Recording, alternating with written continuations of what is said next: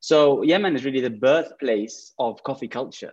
Everything that we see today, the cafe culture, baristas, roasters, everything that we see that we associate with coffee was, was born in Yemen. And yet in popular culture, people people aren't aware of that at all. We've almost been wiped out of coffee history. A lot of complicated reasons for that.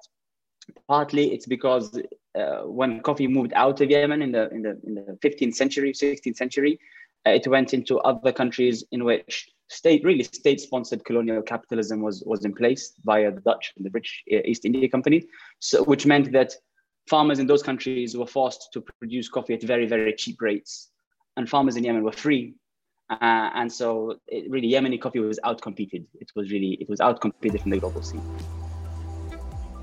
This is season two of Instant Coffee, where we explore everything related to food in the Middle East. I'm Nadine Al Manasfi. And I'm Ribal Sleiman Haidar. And together, we want to understand how food is shaping people's writing, thinking, and organizing in the region. Every episode, we bring you a conversation between a guest and a colleague of ours at the centre. This podcast is called Instant Coffee, so it's only right we have an episode about the birthplace of the rocket fuel, Yemen. So we spoke with Faris Sheibani, a British Yemeni social entrepreneur and founder of Qima Coffee, a Yemeni social enterprise that uses coffee as a vehicle for livelihood generation in Yemen. We invited our colleague Madawi Al-Rasheed to speak to Faris because of her deep understanding of and connection to the Gulf region. Madawi is visiting professor at the LSE Middle East Center and fellow at the British Academy.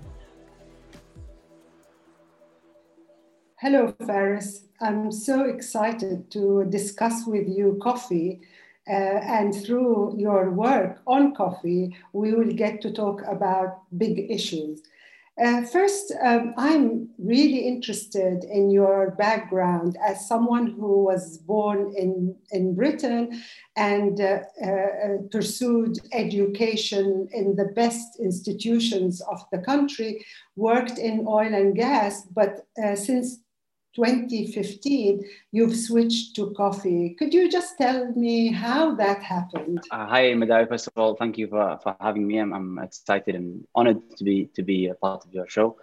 Um, so my my uh, background, uh, I'm a Yemeni by heritage, of course, by origin, born in the UK, uh, and since my very early kind of years, uh, I would travel back and forth to Yemen and I was very, I became very aware of the disparity in living standards, quality of life, just life in general between Yemen and the UK, which is where I was growing up. And very early on, that really inculcate, inculcated, it developed this very acute awareness of the injustice that exists in the world.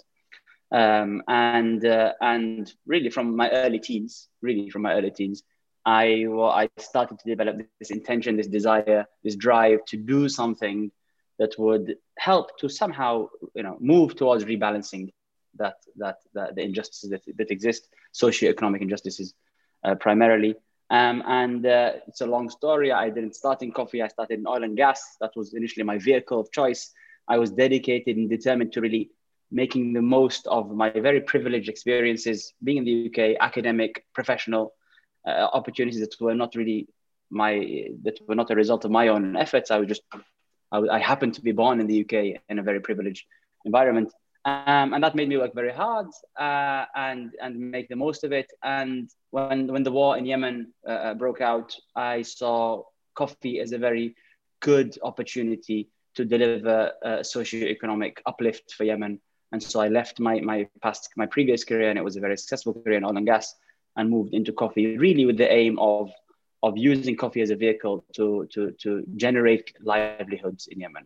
Well, as you know, there is a surge in the consumption of coffee globally. And we know that Yemen was one of the most ancient producer of coffee. But it seems to me that today we hear about coffee coming from Colombia, coming from Brazil, coming from Indonesia. But why is Yemeni coffee overlooked in this sort of, you know, global market of coffee, although it was one of the first ancient producer of coffee? Uh, Ethiopia is probably the origin of the coffee tree, where the tree originated but Yemen is where the coffee drink was first made because coffee is a cherry on a tree. And so someone had to take that cherry and turn it into, a, into what we know today as a coffee drink. And that happened in Yemen. That was the Sufis in West Yemen who first who first developed that, you know, turned it from a cherry into a drink, and they would drink it for for for, for night long meditations. So Yemen is really the birthplace of coffee culture. Everything that we see today, the cafe culture, uh, baristas, roasters, everything that we see that we associate with coffee really had was was born in Yemen. And yet, as you said, in popular culture, people people aren't aware of that at all. We've almost been wiped out of coffee history uh, and people will talk about Colombia and Brazil. And when we sometimes speak of Yemeni coffee, people think it's a new thing. They say, "Oh, yeah, so people have started growing coffee in Yemen." You know, it's it's a novel idea, and we say, "Well, it's been happening for almost a thousand years." And, and I think that's that's that, that, a lot of complicated reasons for that.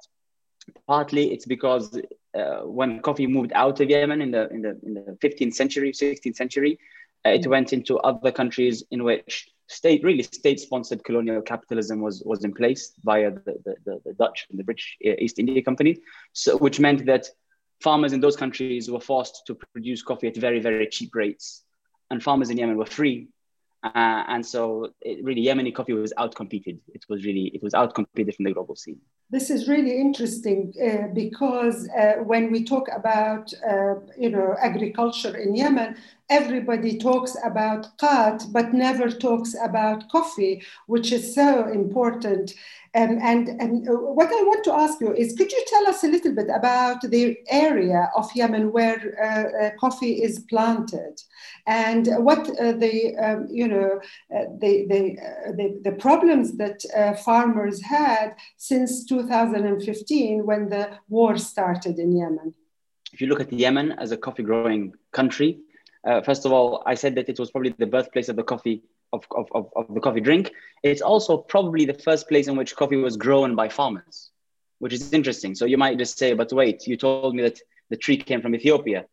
The tree was grown wild. It was just in the forest in Ethiopia. In Yemen, it was probably the first place in which farmers, human beings, came and tried to cultivate this, which is quite different.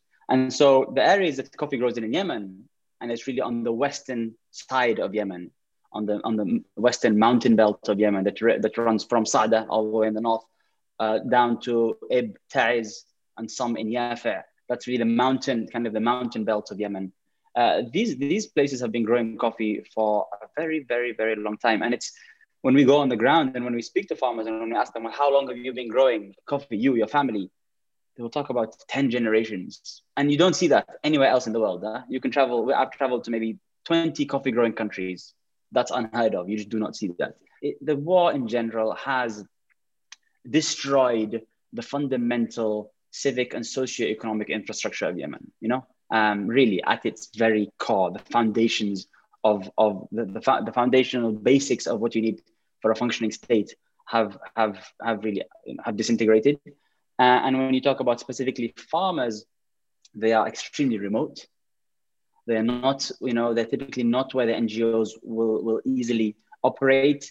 Uh, and so they are quite often forgotten. They are really quite often on the peripherals of, of society. Uh, and that's why, you know, that's why really we established Qima. That was really the fundamental driver because there are these rural communities that have gold, really this beautiful magical crop that can be used to transform their lives that's been completely completely overlooked. Well this is really a very very uh, worrying situation. Um, and and um, it, it is uh, worrying and we hope that this situation will change let me ask you something about, uh, uh, you know, coffee and society, and in particular, the relationship between uh, the development of coffee as a drink in Yemen and the Sufi orders who wanted to stay up all night reciting, uh, uh, you know, Quranic verses or chants. Um, and coffee has always, always been associated with sociability. Um, so uh, tell me about how uh, this, this product, this, this grain, uh, uh penetrated these religious orders in Yemen and then spread uh, around the world. And even now, you know, it is so it's not just simply like having a, a drink or having an orange juice if you want to meet someone, you know, you say, let's go for a coffee. And if you want to discuss something, you always have to have a coffee. So it's really an integrated part of our social, emotional, and psychological life. So the first person who discovered, who is said to have discovered coffee, or, or I should say, the first person who is mentioned in historic literature for using or, or drinking the coffee drink is Ali ibn Umar al-Shadhili from the Shadhili order, uh, which, which still exists in some parts of, of West Yemen.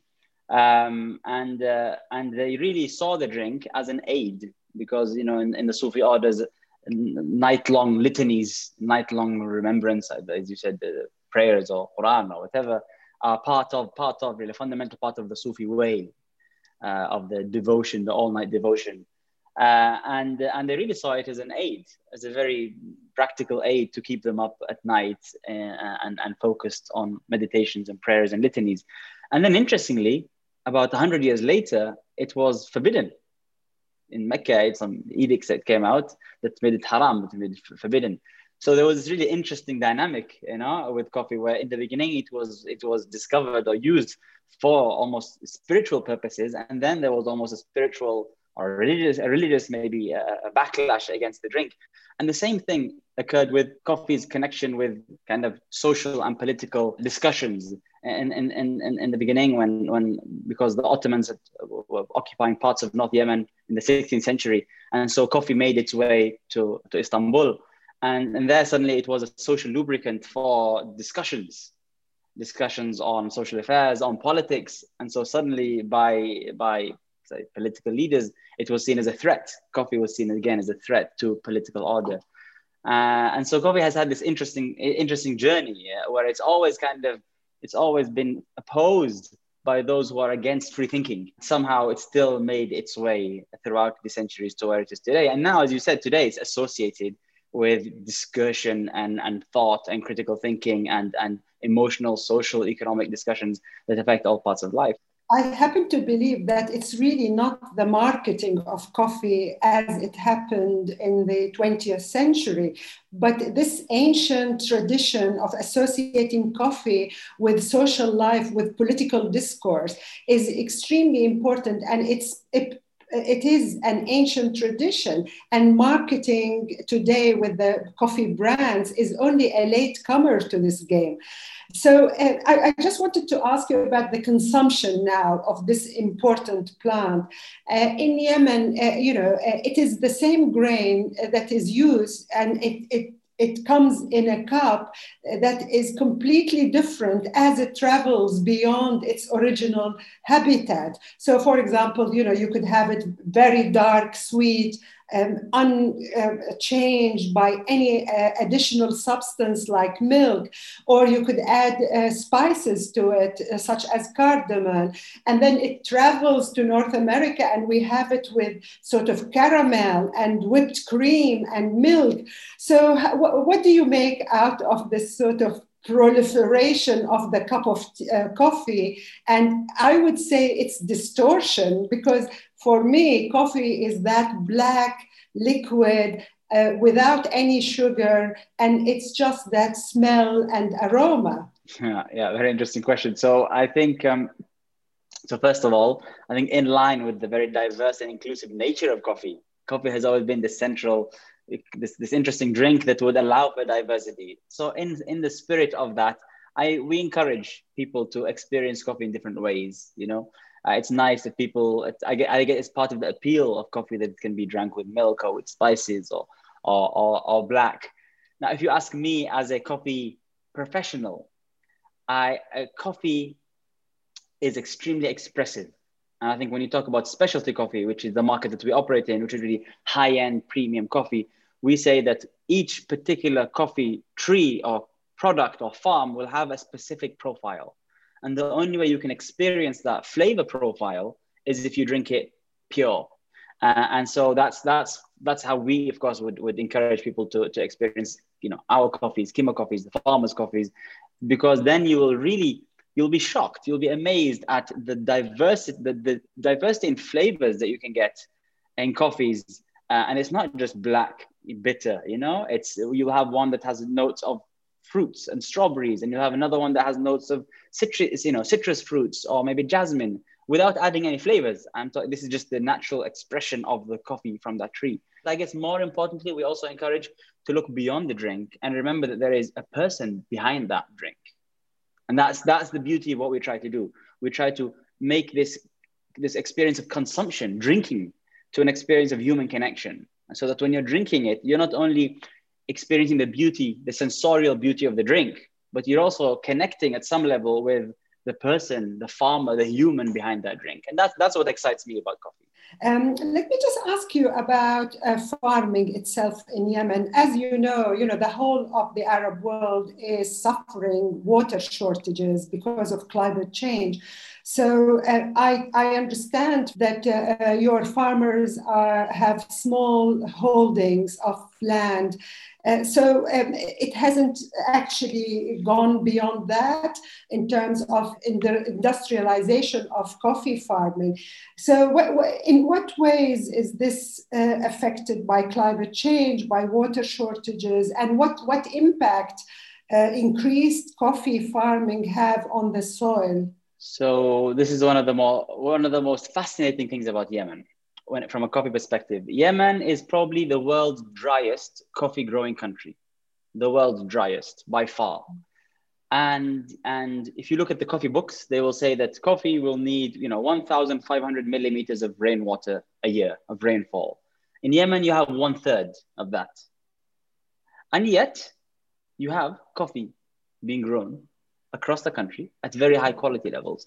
And so this is really something that's confusing. It's it's really something that's that's grabbing the attention now of of coffee academics. You know what what, what exactly is the secret? What's happening here in such a dry country where the coffee trees are able to thrive and survive against what science almost would say or what what we know from from from from agronomics. If you look at the rest of the world, there are a few studies that have been published uh, in the last year or two that say 60% of the arabica species the coffee arabica species it is facing the threat of extinction because of climate change, because of water, partly water stress. And so what's interesting is that the trees in Yemen might hold the secrets for trees that are able, for coffee trees that are able to resist dry environments? Uh, this will need a lot of investment in scientific research. And uh, do you have any uh, interested uh, global actors who might take up this project? So I think this is one of the, the unfortunate things about what's happening in Yemen from, a, from an international development perspective. Most 99% of the development funds that are heading to Yemen are for immediate humanitarian assistance so healthcare, life life saving, you know, food, malnutrition, children. Uh, that's immediate humanitarian emergencies, and that's necessary because tomorrow people will die if that is not done. But at the same time, in order to maintain or to ensure the sustainability of Yemen, long-term sustainability of Yemen, we need to start building the, the, the, the, economy of Yemen. We need to start looking at development work. And, and this is an example of it, you know, and it's really simple coffee, if you give farmers income for coffee trees, they won't need humanitarian assistance in three years' time. They won't need it. Otherwise, you will keep having to, to attribute significant funds to humanitarian assistance work forever, and that's not sustainable. And we can already see in the last you know, UN pledge round, only I think a third or a quarter of the total amount that they wanted to raise was raised. So what I'm saying is the international community is tired. They are really facing serious donor fatigue. And so I would hope that there's a shift from from not a shift but a, a, bit of a focus on development work like the work that, that we're doing. Um, because you know and to answer your question no there's nobody. So we are doing it ourselves. And we are not an international multinational organization. You know we're, we're a small startup that's doing our best to do what we can well, Faris, you have a rich experience. You are living, uh, you know, you live between two cultures the country, uh, your homeland, and the country where you were born.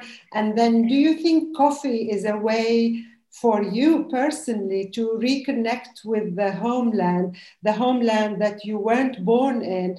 And, and I'm sure a lot of uh, our second, uh, third generation immigrants or people who are actually children of exiles and dissidents who had fled their homeland can uh, relate to. Is coffee a way for you to connect with the homeland? It's absolutely. I mean, it's, it's I, have said this a lot. It's one of the things I love about coffee. And I guess there there are lots of things that I love about coffee is that it's a connector, not only for me and for sure. For me, and I've gone gone back and forth from Yemen growing up, but really with this business, I established it, you know, five years ago now. It's really meant I've gone deep into into into Yemen, and not just into Yemen, not into the cities, into the most rural parts of Yemen where people maybe haven't seen a car in all their lives. We find 15 year olds who have never seen a car.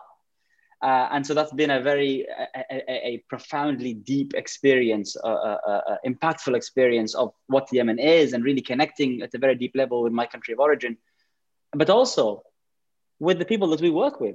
It's a beautiful connector, you know. Uh, John sitting in the States, or whoever else sitting in the UK, or China, or Korea, or Japan. We, you know, we we we market our coffee to 35 countries, and it's really a way of these countries, the people in these countries, connecting with Yemen and with the heritage, the culture, the history, the beauty of Yemen that they would otherwise never see. So, um, as a successful entrepreneur with conscience, what's your message uh, to uh, people of your generation who are thinking about how we could help our countries, although we are probably geographically so far away from these uh, homelands? What's your message to them? Uh, roll up your sleeves roll up your sleeves and and start to understand what resources you have available which typically especially if you're a second or third generation you know immigrant outside of yemen you you probably have plenty of resources that that people in yemen would not have